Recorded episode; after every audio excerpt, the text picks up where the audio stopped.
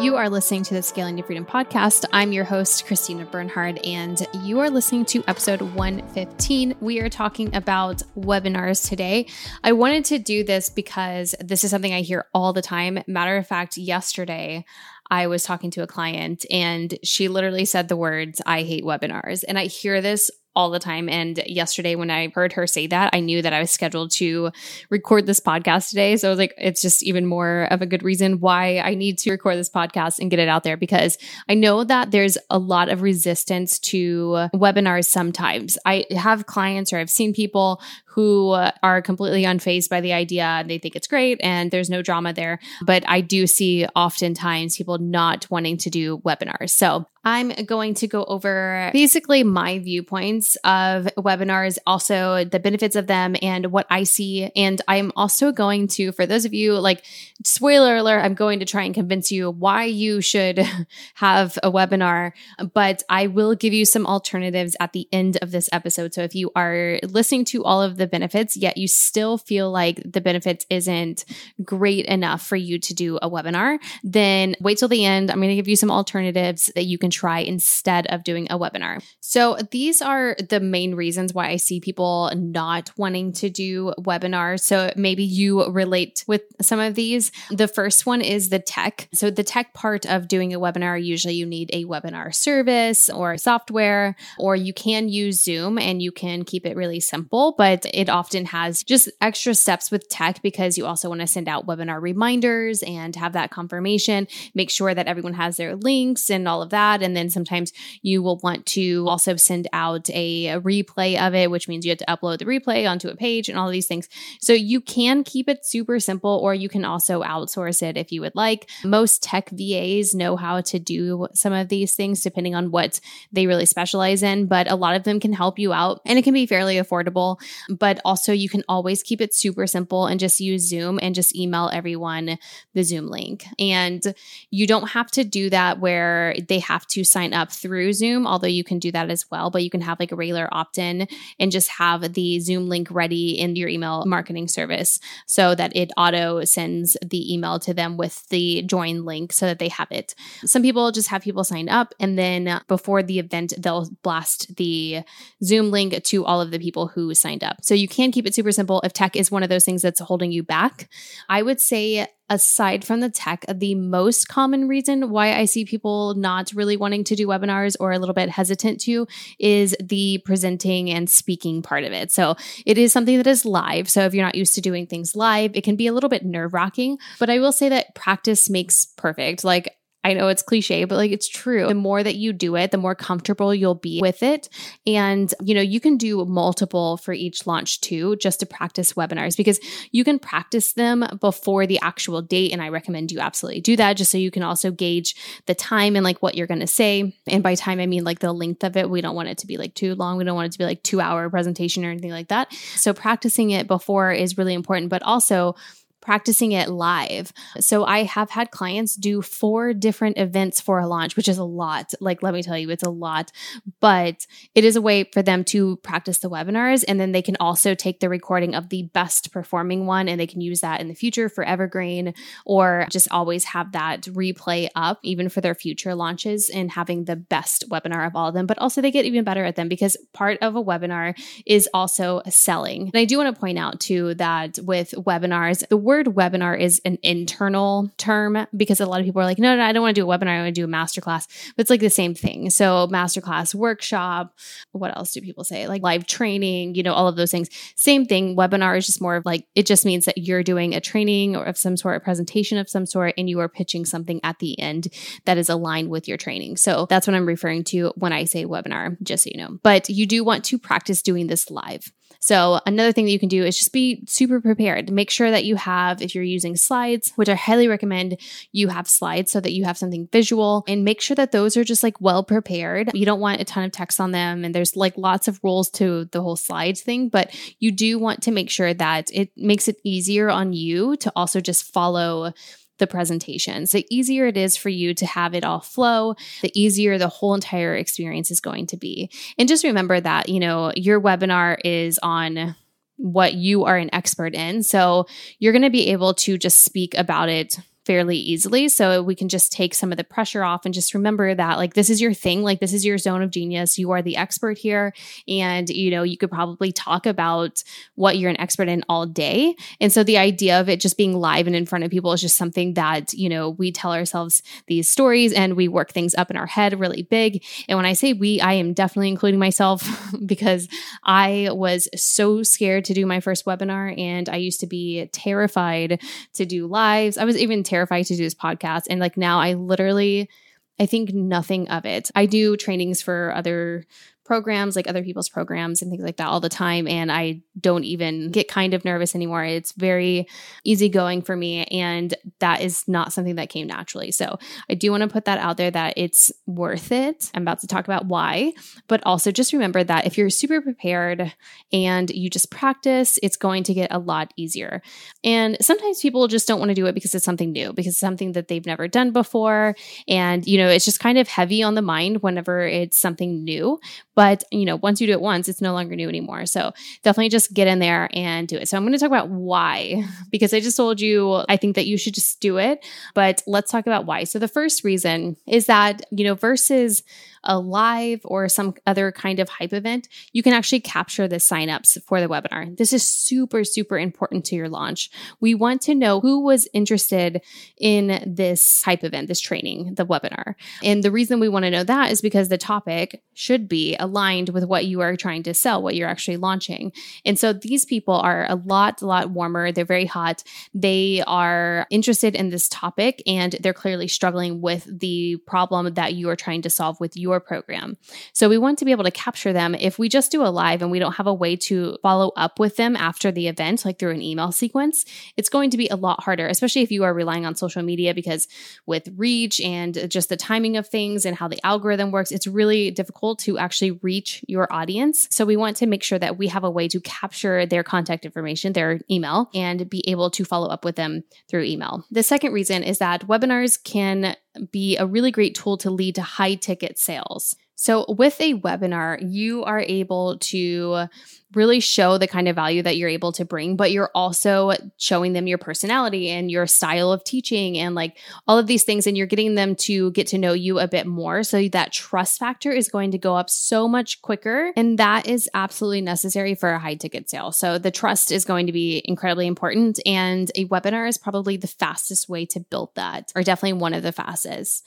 Another reason is that I think webinars are one of those things that also just makes you a better speaker. And this is really aligned with doing lives, podcasts, all these things. I think knowing how to speak better and, you know, just practicing that, I think the first step would be to be comfortable with it so that you have more opportunities. Like whenever I was able to get past the whole speaking and getting in front of people, doing lives, all of these things, it really did open up so many more opportunities because whenever someone asks me if I want to be on their podcast or if I want to do a training for their mastermind or something like that, like before I was very hesitant to say yes because honestly I didn't want to, like absolutely did not want to. It sounded frightening and I was just something that I didn't want to do. And now I get to just say yes all the time and it's also not stressful too. So even if I did say yes before while I was still really scared about it, it became this big thing, right? So I really couldn't take on so many because it was just too much like mentally. And now it just opens up so many more opportunities. So I think that being a good speaker is really really important. And I don't even necessarily mean like not saying and stuff like that because I know I like for me, I'm not a good speaker in that way. Like I say I just said like, uh, like I say, I just did it again. I say like, and I mean, all of these things all the time, but it was more important for my first step to be that it's comfortable. And that way I can get my message across and I can really share this content with you because there's so much in my brain and I don't want to just keep it in there, right? Because I want to share it with you so I can help you like grow your business, have good launches, you know, and really figure out how to get your funnels working and drive like quality traffic to your offers. So that is what I'm here for And if I just keep it on my brain and I'm not, you know, working on being a better speaker and, you know, passing through those barriers, then it just really hurts the whole mission of like spreading this. And, you know, the same goes for you and what you do. Like people want and need your knowledge that you have. So becoming a better speaker is just going to make it possible for you to spread your knowledge and just help more people, impact more people. And I think that's just the biggest win. I mean, what better win could you have, right? So that's another really, really great reason to do it that actually has, you know, very little to do with your launch, but just more of a bigger picture reason that I personally am a huge fan of. Another good benefit of it is that it allows you to interact with your audience. So this kind of goes aligned with the, you know, trust factor and building that trust, but also when you are able to interact with your audience, they're going to feel more connected to you, but you're also going to feel more connected to them. And, you know, creating that connection makes it where you understand them better. And in the process of understanding them even more, you're able to serve them more. So you're going to know what they are struggling with. You're going to know what else you need to teach them, you know, maybe even a way to craft your offer or other things to offer them to give them more and more value. So, anytime that you're able to interact with your audience, have conversations with them, ask them questions, get some feedback, like all of that is so, so valuable. And webinars are a live you know, in the moment way of doing that. And to add to that point, another great benefit of webinars is the live Q&A at the end. This live Q&A and you should definitely include one. So after your webinar, you should always you know, ask anyone if they have any questions and, you know, spend the time to answer all of their questions.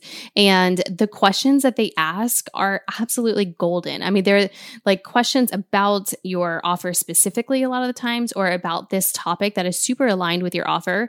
And knowing what these questions are and being able to see a pattern in the questions and just like what they're struggling with and what they don't know or what they're not understanding, like what is not clear from either your webinar or your offer or your content as a whole, or just what's not clear in your industry or within your audience. Like, what is not clear? What are the holes that you can fill? This is super, super golden to your launch plans, to your content plans, to how you craft your offers and what you include in them. So, you definitely, this live Q&A, again, just it's golden. I think it's another huge, huge benefit to having a webinar. So, those are the benefits that I feel are huge benefits of having a webinar. But if I still have not convinced you, and I hope that I have.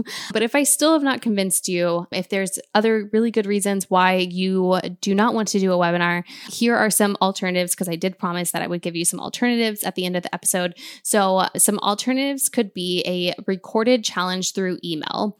So, this is something that I have seen and it can work really well. So, this can be a good alternative where you're still building up some of that trust, you're still capturing the audience. People still have to opt in and sign up for this, but you don't have to do it live. So it's kind of a similar thing, but you don't have to do it live. You don't get the live Q&A and all of that, but what you can do is you can have a challenge and this can either be a single challenge or it could be like a 3-day challenge or something like that and they're basically videos that you pre-record and you can send them through email and they get you know, a piece of the training each day or whatever the part of the challenge it's going to be. And then it would have a pitch at the end. So you're still pitching at the end on the last day or at the end of the single training, but it's just not live. So you're not able to interact back and forth or anything like that. But there's still some benefits to that if you are really not wanting to do a webinar. The second thing that you could do is a live. So with this one, if the live part of it is not the part that you're struggling with, maybe it's the tech or other things and you want to just keep it super simple, you can just do a live in a Facebook group or on Instagram even. So it can just be a hype event. You're still going to pitch at the end. You can still do the live Q&A. You just won't have a good solid way to follow up with people after the event. So it's kind of like if they want to join, then they do. And if they don't, then they don't. You can do something where you can have a private Facebook group group and people can sign up for access to the private Facebook group, but that's like almost like a webinar. So, you know, you can do that to keep it simple, but it's basically a webinar. And then the third thing would be to do a multi day live series. So, this is kind of a similar thing, but you would do like you're going live for maybe three days and it's a series and they build on top of each other. I have seen this actually work really well. The only, or not like the only, but one of the downsides I think of doing this is for one, if you're not capturing people's email addresses. Again, you have the whole, you know, you're not able to follow up with them, but also it's kind of hard to keep people's attention for multiple days. So you're definitely going to have a drop off, a much bigger drop off on that last day when you're actually ready to pitch than you would if you did everything in one single training. And also, people only have to be available for that one single training if you do a webinar versus having to be available for the, you know, all three of those days at that time. So that's just a downfall there, but it can be a good alternative. And I have seen it work. So there are probably other alternatives, but those are the main three that I see most of the time. And I have seen those work. So I've actually seen all of these options work if you want to have an alternative, but I still recommend you trying a webinar, especially because you can also record them, which is really great. So whenever you're ready to go evergreen, you have a recorded, you know, online training that you can also promote. The goal here is to hype people up to the doors opening to your program so that this is supposed to be a way to kick off your launch of your program. So that is the ultimate goal. So as long as you are doing something to do that, I think it's definitely better than nothing. You don't want your launch day to just be sending out an email to your list. Now you can do that, but it's going to be a lot bigger if you just have a, hype event and you're able to show some value and get people in and really interact with people and interact with your audience and then present them with the offer. So that is what I have for you today. Hopefully I have convinced you to do a webinar because obviously I'm a huge fan of them and I've seen them work over and over and over again. And we have many six figure launches in the agency that we do. And we've seen a lot of really successful funnels and I've just been a part of some really, really great projects. So I am just a huge fan. I've seen it work over and over again. And I just think it's still the best way to launch something online. So that is what I have for you this week. This was a little bit of a longer one, but I hope that you found this podcast helpful. And if you did, I would so appreciate it if you would leave me a review on iTunes. This just helps more people see the podcast and I'm able to give more and more value. This is episode 115. So we've done a lot of them and I would love for more people to see them and be able to have access to this. So I would appreciate it so much. And I will see you guys next week.